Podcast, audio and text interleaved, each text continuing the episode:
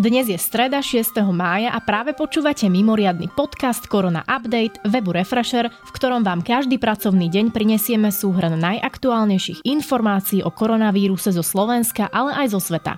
Tento podcast nemá slúžiť na vyvolávanie zbytočnej paniky, ale na rozširovanie povedomia o ochorení COVID-19. Začíname správami z domova. Na Slovensku za útorok pribudlo 8 prípadov nákazy koronavírusom pri 4742 testoch. Vyliečilo sa 21 ľudí, nikto nezomrel. Hospitalizovaných je 167 ľudí, 8 prípadov pribudlo. Len 37 z nich má potvrdený koronavírus. Štyria sú na jednotke intenzívnej starostlivosti, dvaja pacienti potrebujú umelú pľúcnu ventiláciu. Traja noví nakazaní pribudli v Žilinskom kraji, po dvoch v bansko a Trenčianskom kraji, jeden nový pacient je z Prešovského kraja.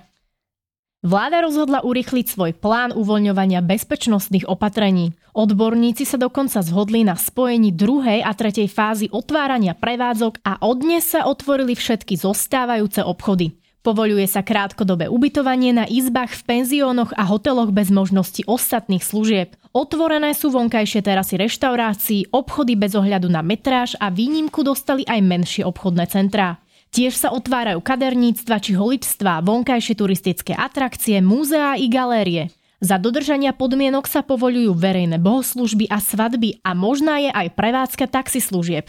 V platnosti pritom ostáva nutnosť používať rúško a dodržiavanie dvojmetrového odstupu či obmedzenie jedného zákazníka na 25 m štvorcových. Domove sociálnych služieb v Martine potvrdilo testovanie po 14 dňoch pozitívne výsledky na COVID-19 u 7 zamestnancov a 11 klientov. Zamestnanci aj klienti zariadenia ostávajú v karanténe ďalšie dva týždne. Britský denník Financial Times chváli, ako si Slovensko poradilo s koronavírusom. Rovnako vyzdvihuje aj to, ako Zlatica Puškárova navrhla premiérovi, aby si v priamom prenose nasadili rúška. A poďme na správy zo sveta. Španielsko vyhlási celoštátny smútok za obete koronavírusu. V krajine už ochoreniu COVID-19 podľahlo viac ako 25 tisíc ľudí.